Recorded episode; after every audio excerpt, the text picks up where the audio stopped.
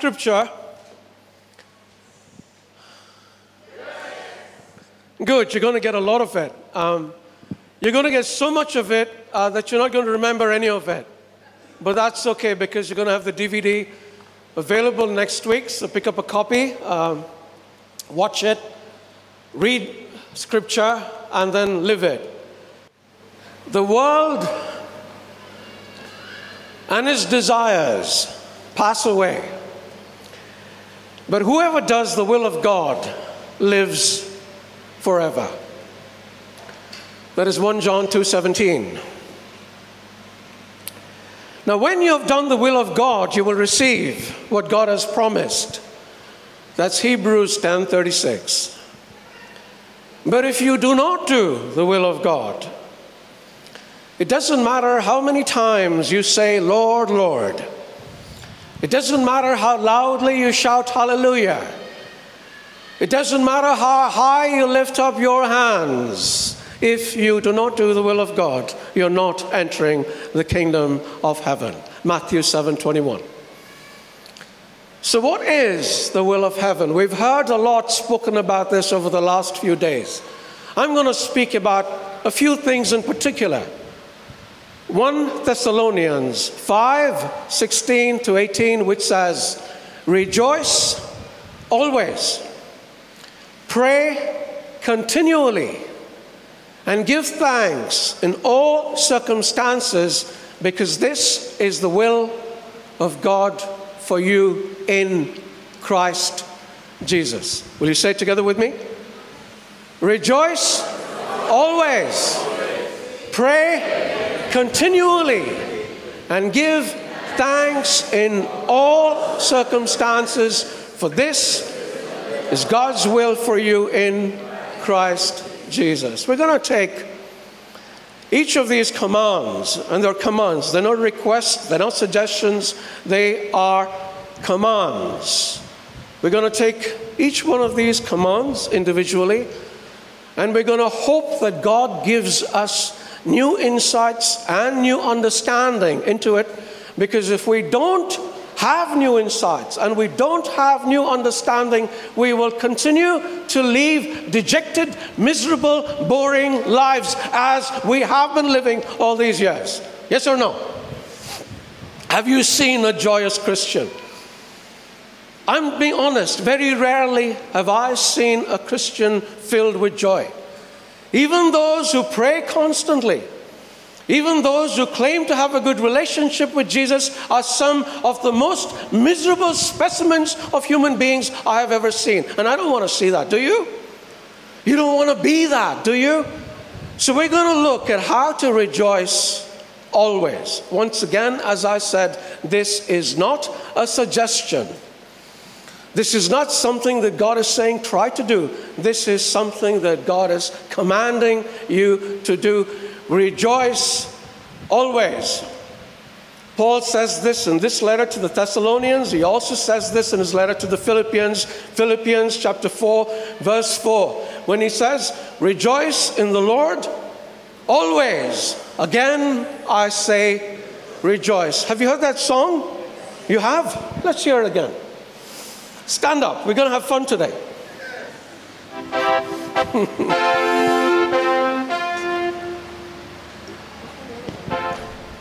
the choir is always taken by surprise, so give them a couple of seconds.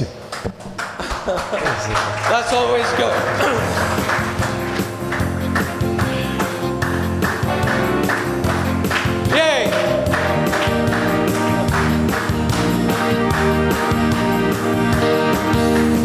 Rejoice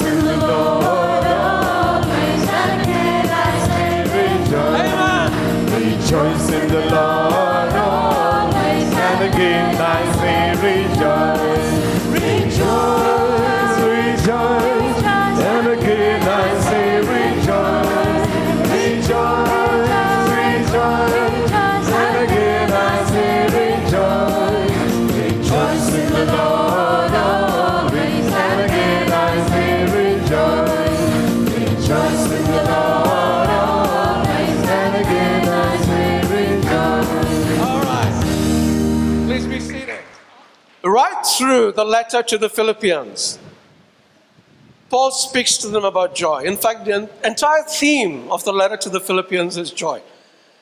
And the strangest thing is that when Paul wrote this letter to the Philippians, he was in jail, awaiting possible death. And you have to wonder, you have to wonder, how could a man in jail, awaiting death, rejoice? And command us to rejoice. He must have something, he must know something that we don't know. Because none of us are awaiting death here, are we? At least not in jail, are we? And yet, yet we don't rejoice the way that Paul did. I want to look at some of the other things that happened to Paul. Let me read to you from 2 Corinthians chapter 6 verses 4 onwards. As servants of God, we commend ourselves in every way, in great endurance, in troubles, hardships, and distresses, in beatings, imprisonments, and riots, in hard work, sleepless nights, and hunger, through glory and dishonor, bad report and good report, genuine yet regarded as impostors, known yet regarded as unknown, dying yet we live on, beaten yet not killed, sorrowful yet always rejoicing, always rejoicing. And you have to wonder, you have to wonder, how does a man like this rejoice when he is going through all of this? And he went through all of this. He went through beatings, he went through lashings, he went through imprisonment, he went through shipwreck. He had a miserable life, yet he never, ever was sad. And we, we, the smallest little thing that happens to us, and we look like wounded puppies. True or not true? You get a small scolding from someone and you will pout like a little child for weeks, not talking to your spouses or your parents or your bosses. I scolded a man in my ministry a year ago. I told him to stop doing something in praise and worship, and he stopped coming altogether.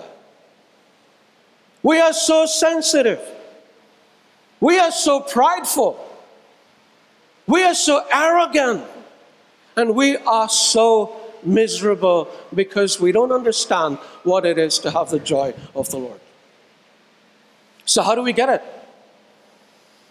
How do we get it? How was Paul able to do this? Not once or twice, right through his life. How was he able to do this? Last year I was in the Caribbean, and for those of you who don't know, the Caribbean is nothing more than a group of small little islands separated by bodies of water. And the way to go from one island to another is in a small little plane that sounds like a motorcycle taking off, or by boat. And the boat ride is not a very pleasant one. We got into these little boats, and the boats would go bobbing up and down, and I'm telling you, everybody in the boat fell sick, including me. But then I realized as the boat was moving up and down, if I kept my eyes fixed on a solid object, I didn't feel very sick. And there was a huge rock in the middle of the ocean, and I looked at that. And as I looked at that, the boat was bobbing around me, but I couldn't care less because my eyes were fixed on an object that didn't move. And the secret of getting joy, the way Paul experienced it and the other apostles experienced it, is to keep their eyes on the rock. And what rock? The rock of ages, the rock of salvation. And who is that rock? Who? Who? Jesus. Jesus. And when you keep your eyes on that rock, the whole world can move around you. Waves can churn around you. You can be buffeted by the waves. The entire world can shift, but you will remain stable because you got your eyes fixed on an object that scripture says will remain the same yesterday, today, and forever.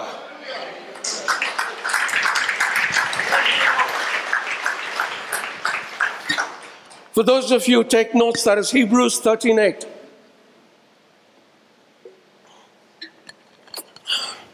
Jesus Christ is the same yesterday, today, and forever.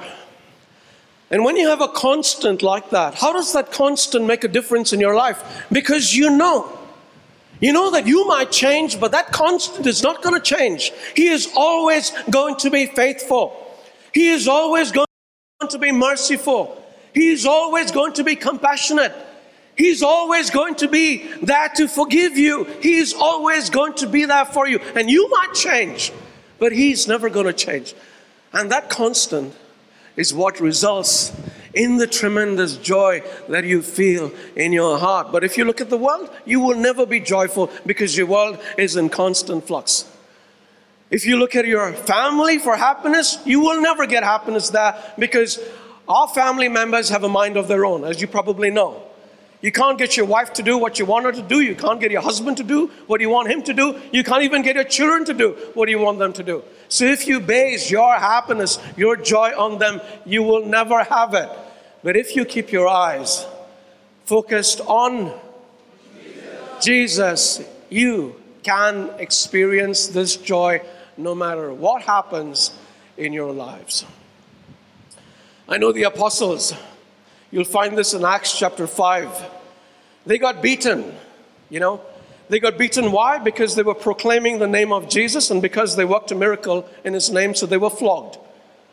Verse 41 of the same chapter, that's Acts 5 41, says, They left the Sanhedrin rejoicing because they were counted worthy of suffering for their Lord. In Acts 16, once again, we find them in jail having beaten, flogged mercilessly, tied to stocks. And in the middle of all of that, you know what they started doing?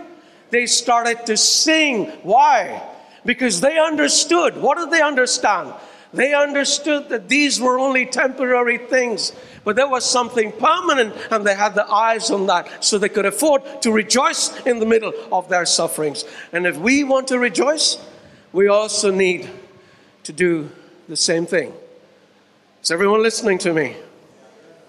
There was a man who was shipwrecked, and he found himself on an island all by himself. Now, he was a very prayerful man, so he prayed. But a few days later, there was no rescue in sight, so he kind of gave himself into his situation and decided to make a little hut for himself. So, collecting supplies that had been washed ashore, he made a nice hut. He made it a little comfortable and he started living there. But he didn't lose his faith in God. Every day he would get up in the morning and pray to God. Every evening he would go to sleep praying to God. And during the course of the day, he would continue to pray. One evening, he went out hunting for food. And when he came back, he found his hut was on fire. He desperately tried to go and save his hut and all the possessions inside, but everything burned to the ground.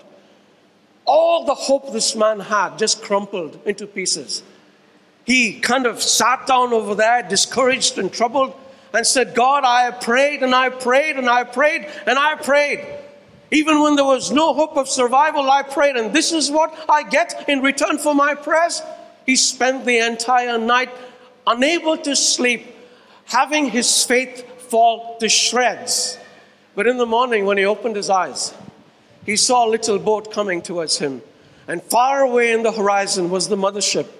In the night, the captain of the ship had seen this fire on this island and knew there was a human being living there. And so he sent the boat to help this man who was there. We know, we know that in all things God works for the good of those who love him. Romans 8 28.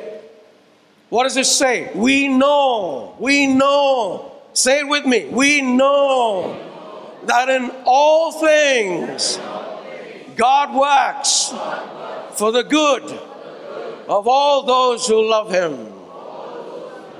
Do you love Him? Then you should know that in all things, not a few things, not in most things, that in all things God works for the good of those who love Him.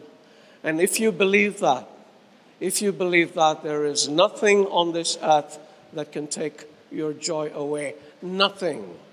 And this is what I want you to experience in your lives joy that cannot be taken away.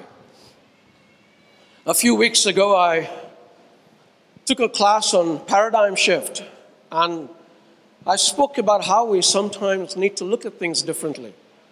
Because the way we do things depends on the way we look at them. And it's only when we start to look at things differently can we start to do things differently. And over the last three months, I've started to put this into practice. Why do I need to be depressed? Why do I need to be sad? Why do I need to be miserable? Why do I need to give into temptation? I am not an animal. I have a choice. I said this to you two weeks ago. Do you remember? And I started putting it into practice. And as a result, not only has my life changed dramatically, the lives of those around me has changed as well. And I would like to invite Janet, where is she? To give you a little testimony of how joyful the office is these days. Put your hands together for her, please. For those of you who don't know, Janet is my girl Friday. She works in the office along with me and a few other people. She's a constant source of cheer. But despite that, today morning she said something to me. She said, Anil, there is a new joy here. The circumstances have not changed. We still go through the same things that we've gone through, but there's something different. And I would like her, I've not told her to say anything, but I would like her to share what she believes has changed. Because truly, we need to change, all of us. Do you agree? Good, listen to her. Even I don't know what I'm going to say. okay, um, I'll just start from this afternoon.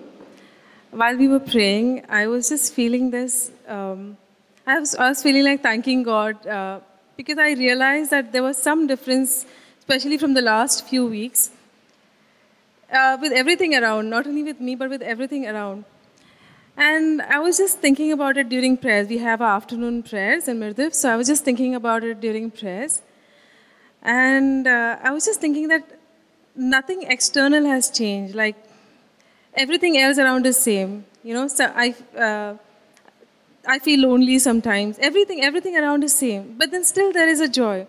And then we realize that it is a choice. Basically, you need to choose to be happy. You need to choose to. Circumstances will not change, but something inside has to change. Something inside ourselves have to change. So that's what I realized this afternoon that external things have not changed, but something inside me has changed.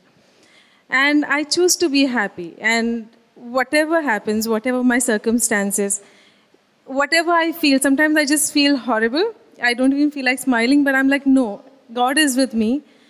And everything will pass, but I know that one thing will not pass. I know that God will remain the same and He will be with me. He will take care of me in spite of everything. So that keeps me happy. And that is what has changed. She's always had faith.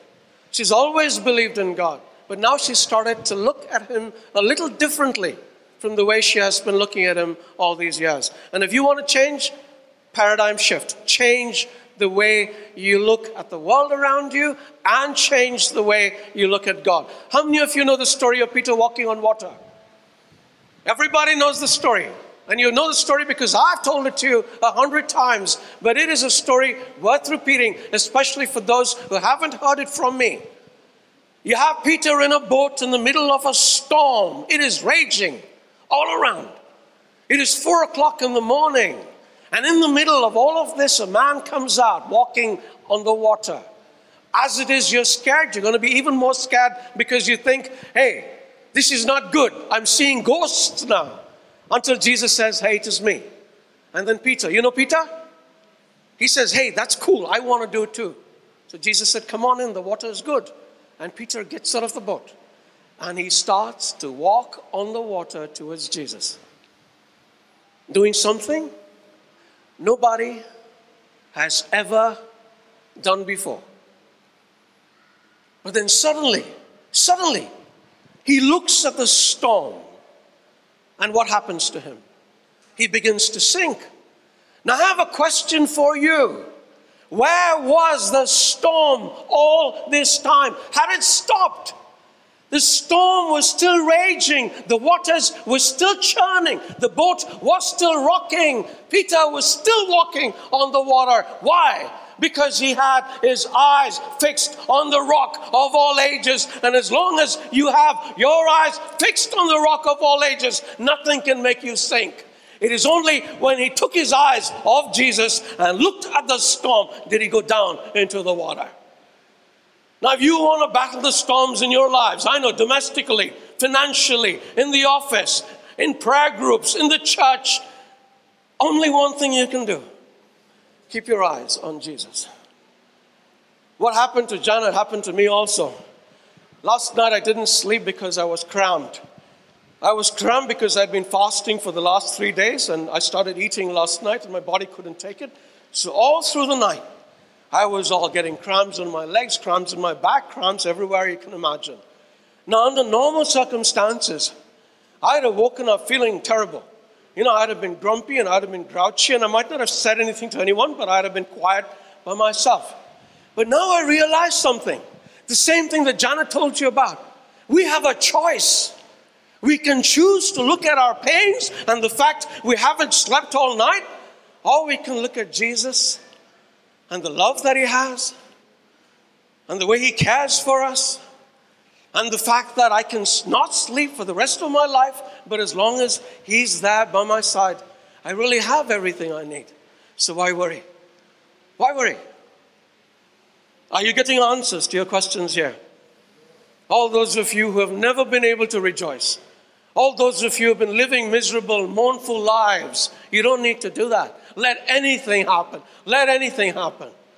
And understand if you love God, God works for your good no matter what happens.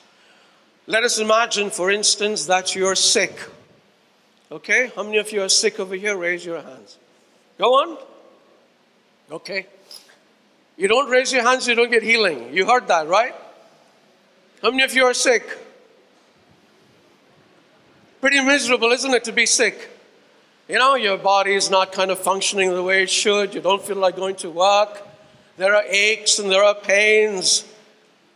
True. There's reason not to rejoice, but not if you believe in God. How many of you have problems with your marriages? Okay, don't raise your hands. I know you don't want anybody to know. Yeah? We all like to give everyone the illusion that our marriages are fine and strong and intact. But the truth, most of your marriages suck. Okay, I know. I know.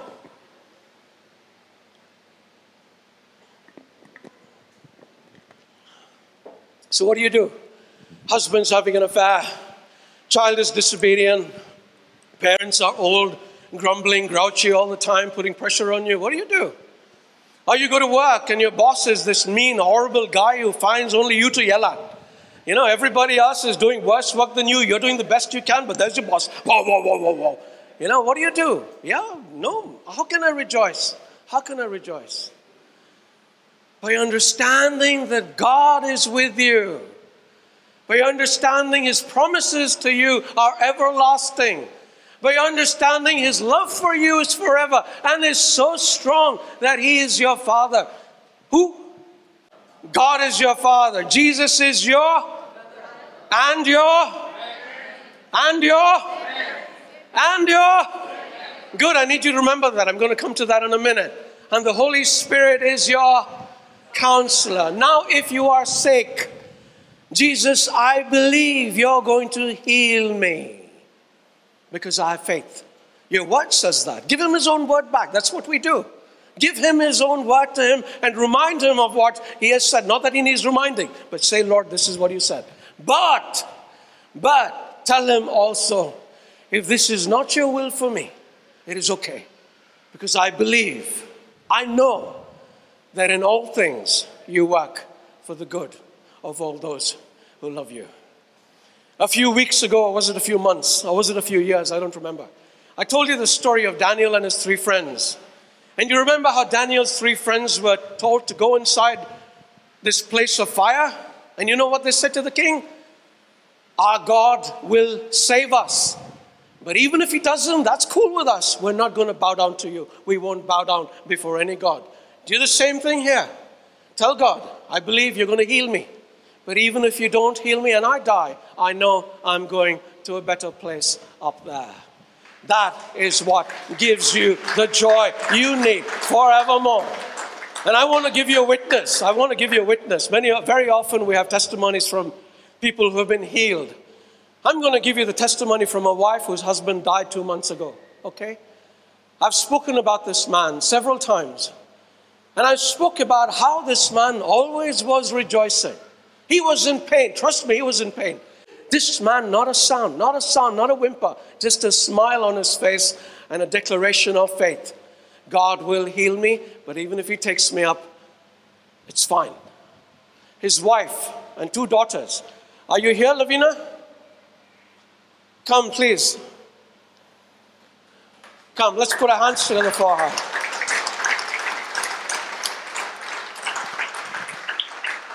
You want to see how a Christian should look like after they have lost somebody they loved to God? This is the way a Christian should look like. Really put your hands together for her.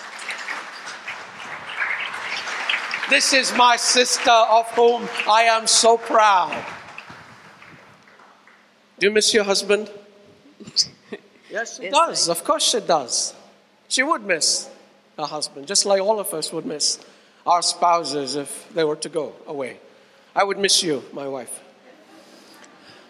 Really. I would not follow you, but I would miss you.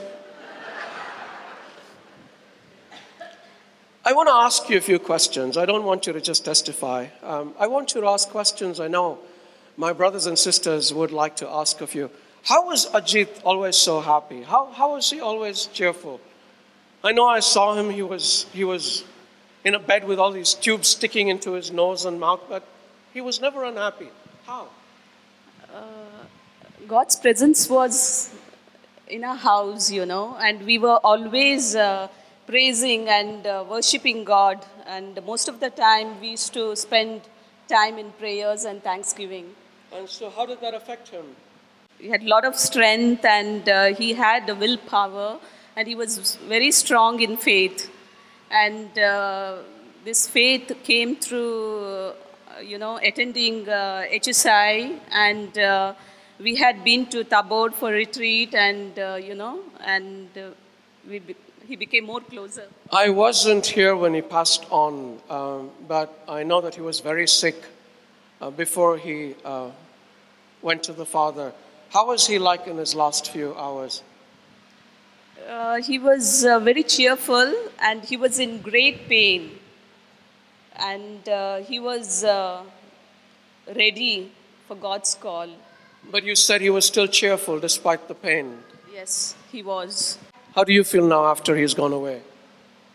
Uh, yeah, we feel we, we do miss him a lot uh, because his presence is not in the house, and especially when we come home after my work, like you know, and uh, uh, uh, we do miss him, and uh, we feel uh, sometimes very lonely uh, in the house. But my daughter, the younger one, she always tells that.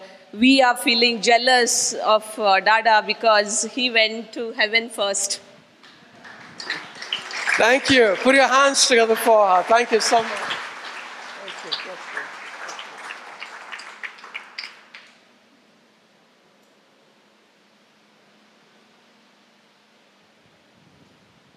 you. You want to be unhappy all your lives? Be my guest. But why would you want to be? Why would you want to be? Your boss fires you, you're letting him have dominion over you and your happiness. Why would you want to be that way? You have a boyfriend or a girlfriend who dumps you, and there you're moaning and moping for months. You know, you don't eat food, you don't smile, you don't laugh. You want to be that way? Things of this earth come and go. Things of this earth are transient. Everything, everything. But the one thing that doesn't change is whose love is the same as it was yesterday, today, and forever. Put your faith in that love, and nothing can shake you. Nothing can move you. Nothing can take your joy away. And that is the way I want us to live for the rest of our lives. Amen. Rejoice.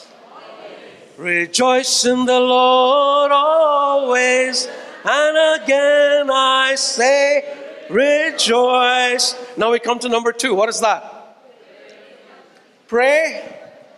Say it again. Pray. Pray. Which means what? Pray non stop. And one of the best persons we can learn from is Jesus himself. From the moment he began his ministry to the moment he went away on the cross, all he did was pray. Luke chapter 3, I think it is verse 21. When all the people were being baptized, Jesus was baptized too. And when he was praying, the heavens opened and the Holy Spirit came down upon him in bodily form like a dove. Luke chapter 23, verse 46, Jesus is now on the cross, and his last words were once again a prayer. What was the prayer? Into your hands I commend my spirit. And right through his ministry, we find him praying in the morning, praying in the afternoon, praying in the evening. We find him praying before he did things. We find him praying when he was doing things. We find him praying after he was doing things. Very often he would wake up very early in the morning. How many of you know what early in the morning is? Yeah, you wake up to see the sunrise? Oh, yeah. When's the last time you saw a sunrise? Any of you? Don't answer. Don't answer. Lazy bunch of people, you. Yeah, and um, there's one over there. She's been saying she's going to get up to come for Mass every morning, and there's no sign of her. I will not look at you. Early in the morning, after a long day's work of preaching and teaching and healing the sick and delivering people of demons, Jesus woke up in the morning to pray so that he could be prepared for another long day of preaching and teaching and healing the sick and delivering people of demons. Early in the morning, he woke up and prayed.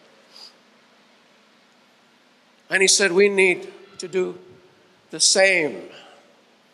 Well, maybe not wake up as early as Jesus did, although it wouldn't hurt for you to do that. And when you wake up, what do you need to do? Matthew chapter 6, verse 6. When you pray, go to your room, close the door, and pray to your Father who is unseen, and your Father who sees what is done in secret will reward you. And then, verse 7 when you pray, do not keep on babbling like the pagans because they think they will be heard because of the many words they say. Do not be like them because your Father already knows what you need before you ask Him. When you pray, what do you do? What do you think prayer is? Ask, give me this, give me this, give me this, give me this. That is what we believe prayer is, and that is why we can't pray constantly. But prayer is a relationship. What is prayer? Between whom? Between whom? Between us and God. And Jesus teaches us how to pray. He says, You know him? The most powerful being in creation? He who breathed life into everything? He who created the sun and the moon and the stars and even you? He is your Father. And this is how you must pray Our Father, who art in heaven, hallowed be thy name. Thy kingdom come, thy will be done on earth as it is in heaven.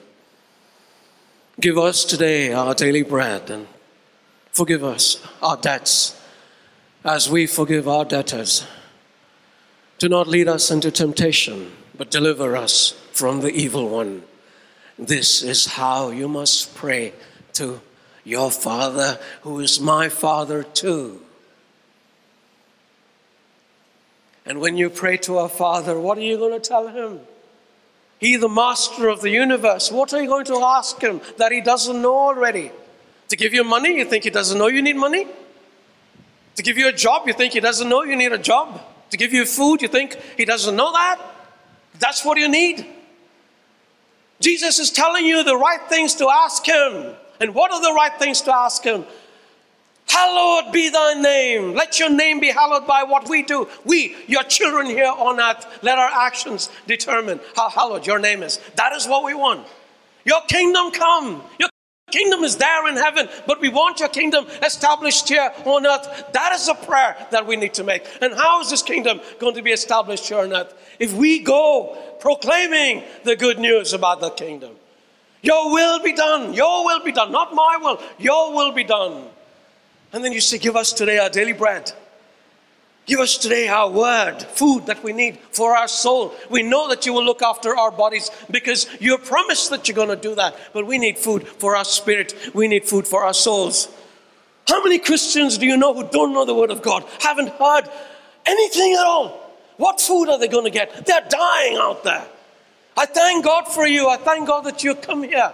I thank God that you continue to come here to listen to the word and to be strengthened by it, to be encouraged by it, to be emboldened by it. The word of God. Give us today our daily bread and forgive us our debts. Forgive us our trespasses. Forgive us our sins as we forgive those who sin against us. And do not bring us to the test. Do not lead us into temptation, but protect us from the evil one. If God is our Father, what does that make Jesus? Our brother. And a brother should typically be a friend, and you've heard me say that a lot of times. You heard Brother Tony say that to you last week. He is your friend. Anyone who does the will of my Father is my brother or my sister. What is the will of God? To rejoice always, to pray continually, and to give thanks in all circumstances.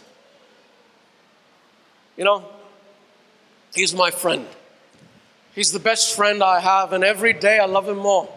And for the last 10 years, every day I've loved Him more and more and more until now. My heart is so full of love for Jesus. But you know what? It's still not completely full because there are parts of my heart that are still things that I keep for myself. But I'm giving. And every day I will continue to give more. And if you want to be happy in your life, that's what you need to do. And it's easy if Jesus is your friend. Because when somebody is your friend, and when you love this friend so much, then all you want to do is what? Spend time with him. And that is what I enjoy doing. Really, all of you, you're invited to my house for prayers in the afternoon. You will know what it means like praying to a friend. Instead of mournful, bitter, constantly, you know, seriously, you know, happy prayers that will make God happy. And when He's happy, you also are happy. Come to my house, one o'clock tomorrow afternoon. Sister Xenia, come here. Come here, come here. I'm going to interview you also. All right? Say hello to the camera. Millions of people watching you on international television. Hello, All right, if that if she wasn't nervous already, now I'm sure that made her nervous. How did you pray in the old days before you came to HSI and before you started having this afternoon sessions with me? prayers by rote actually you know the ones we've, we've learned over the years novena prayers and um, like the our father hail mary the rosary so and basically um, there was never thanking before you don't start with thanking you know just say those prayers and then you know make petitions and for whatever you And how do you pray now? How, what's the style in the afternoon? Uh, we begin with thanking God and uh, thanking for. I mean, initially I thought it was funny, but you know, like small things. Thank you for the breath of life. Thank you for uh, my hands and feet. I mean, we knew all of this before, but we never made. We never did it consciously. So it was there, and, we never even said it out. We, we knew it in our hearts, and it was it was just there. But now we, uh, it's verbal. It's verbalized we say it aloud so you know um, uh, we kind of acknowledging god when we do that Are you happy when you pray? Do you joke with him? uh, yes i do now not before And how does that feel? it feels good it really does because um, what i've realized is it lightens the heart and uh, it doesn't make god uh, look like you know the strict father or somebody who's there to punish us but rather like a friend who you, who you would talk to um, otherwise. And, you know, so you look forward to the prayer time. Honestly, And does it take away from the spirituality or does it add to it? no, I don't think it takes away from the spirituality. Because if we were with a friend, that's what we would do. We would talk about serious things and we joke a lot as well. Amen. Amen. Put your hands together for us. If you are with a friend, what will you do? Act like you're with a friend. If you're with the father, what will you do? Act like the person you're with is a father. Yeah, which doesn't mean you forget that he's a holy God. Don't do that. But it doesn't mean you can't joke with him. It doesn't mean you can't play with him. It doesn't mean you can't laugh with him. We were just talking about this today, and how often have you seen Jesus with a smiling face? Look at that. Look at that. That is the way I want you to see God as, as a happy God, not as a God who is so sad and miserable. You look at a God who's sad and miserable, no wonder you're sad and miserable all the time. Picture him as a happy guy because he's a happy guy. And why shouldn't he be a happy guy? Seriously, you think God is sad? Well, maybe looking at us, he feels sad. That is because we are so sad. But if he sees us happy, how's he going to feel? He's going to feel happy, is he not? If you're a father and your children are sad all the time, you will get depressed whether you want it or not. But if you see your children, they're bubbly, they're kind of jumping up and down, they're cracking jokes with you, they come sit on your lap, they pull your cheeks, they play with your hair, how are you going to feel? Unless you really are a grouch, you will enjoy that. You will really enjoy that, and that is what our Father in heaven is like. That is what Jesus is like. I often think of the wedding feast at Cana. What do you think he was doing? Sitting in one corner? I'm sure he was out there with the rest of the people dancing and making merry because that is the nature of Jesus. One of us, happy person. And I need you to start thinking of him like that, which is once again why I did the paradigm shift with you to make you look at things a little differently because unless you start to look at things differently, you will continue to do things in the old way and they will get you nowhere except tears. So pray to your father Pray to your friend, but treat him like a father, treat him like a friend. And if you crack a few jokes with him, trust me, he will not mind. Will you, Lord? No. I, I had to speak for him. He speaks through us, no? Amen. Okay, I'm running out of time. And I still have one more thing to tell you, so we're going to get straight to it. What's the last thing? Say it again. Give thanks in all circumstances, not some circumstances, not most circumstances, in all circumstances. Why? Because everything is good. Thank you, Brother Jihad. Because everything is good for those who love Jesus. Jesus also thanked God. You know, as often as he prayed, he thanked. He thanked God for everything, and because he thanked, God worked great miracles in his life. There is something that our sister didn't share when she came out here. Despite everything her husband was going through, despite everything she was going through, Despite everything the two daughters were going through, they're very small, they never stopped thanking God. And you know what God did for them? He paid all their bills. He made sure that during these two years that he couldn't work, he still had his job. After he passed on, he got all his benefits. His company paid for all the expenses of the funeral, covered them for everything. Why? Put your hands together. Seriously, this is testimony.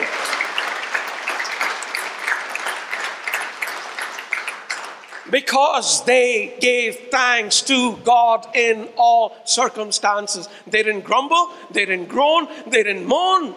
They thanked God. And if you're going through bad stuff in your life, and you are, many of you, what are you doing? Stop grumbling. Stop grumbling now and start thanking. Now, you don't thank God for all circumstances. I need you to understand this. Paul is not saying you thank God for injustice. God is not saying you thank God for the things in Syria or Iraq or Israel now. But God is saying, Paul is saying, give thanks to God in all circumstances. I met a um, woman yesterday whose husband has kind of wandered away, and um, he's checking the view out, and sometimes the view out seems a lot better than the view at home. Um, right? Stupid men. Men. Men are very stupid sometimes. You know? Yes, men? What are the women answering for? I'm speaking to the men. Seriously now. Yeah, the men are just looking at their feet, feeling sheepish. Yeah, okay, I checked the view out. And finally, I came back home. Anyway, never mind. I told her, thank God. Why thank God? Because of the situation in your life, you are coming closer to Jesus. You have not been for confession in years. You have not had a relationship with God, even though you say you believe Him. Your child would never come to a knowledge of Jesus and salvation. Now, because of this, you are coming to God. So give thanks to God in all circumstances. Look at Paul. He thanked God constantly, despite being beaten, despite being in floods, despite being all kinds of situations. Why? Because he knew that God was strengthening him, God was growing him, God was raising him up to be the man that he turned out to be. These last 10 years have not been easy for me, you know. A lot of people think that I suddenly came here and I'm the superstar, but you have no idea of what all I've been through over the last 10 years. The struggles, the persecutions, the abuse, the slander. There was once the bishop came and made me stop my prayer meetings. We listened without question. He said, close the meetings down. The next day, the meetings were closed. Why? Because even then, and this is about six years ago, I knew I knew that God worked for the good of all those who loved Him. I knew God had His reasons for what He did. I accepted that. A year later, the bishop gave his approval to HSI as a legal association of faith. Now, what would have happened? What would have happened if I'd got angry with him? What would have happened if I said, No, don't dare shut us down? God has called us, God is using us, and continue doing it. We wouldn't be where we are today. A year later, we had permission to start schools of discipleship in Bombay. We had a school that was running beautifully. We had 80 people over there, all of them burning on fire for God. By the end of the time, every single one of them went back to their parishes and started working in different capacities as lectors, as Eucharistic ministers, as catechists, as confirmation teachers. The bishop there closed us down. Now, we could have said no. We could have said, How can you do that? We could have said, God has given us the authority to continue our work and started schools without the church's permission. But we didn't do that. We've always been obedient to our superiors. What we didn't understand until a year later is that if we had got permission to continue in Bombay, we wouldn't have moved westward. And today our ministry is right around the world simply because God works for the good of all those who love Him. So remember this. Remember this at all times. If you want to be happy, if you want to rejoice constantly, be in union with God. Make Him your friend. Love Him. And truly, our Father is simply the most amazing Father you could ever imagine having.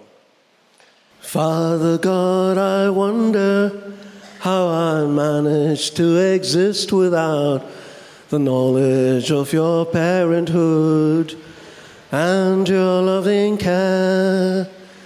Now I am your child, I am adopted in your family, and I can never be alone. Cause Father God, you're there besides me. I will sing your praises, I will sing your praises, I will sing your praises forevermore. Yes, I will sing your praises, I will sing your praises, I will sing your praises forevermore. Sing with me. And I will love you, Father, I will love you, Father, I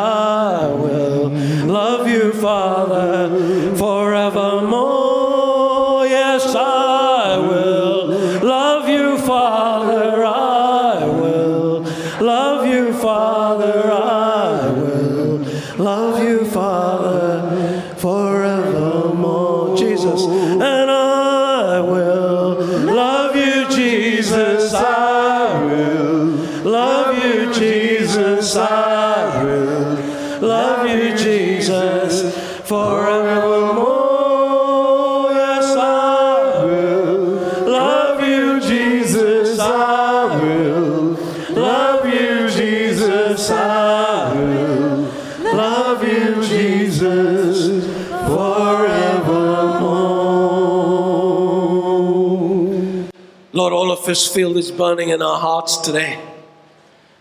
All of us want to rejoice, Lord, not a temporary rejoicing, but a rejoicing that will simply flood our souls. We know we can do that, Lord, as if we stop looking at the world around us and stop feeling sick by the way it makes us bob up and down. But if we look at you, if we look at you and understand that you are a constant, we look at you and understand that your promises are constant. That you say to us, Come to, come to me, all you are weary and burdened, and I will give you rest. And we know we can take that to the bank. We know that, that we can be tired physically, mentally, emotionally, spiritually.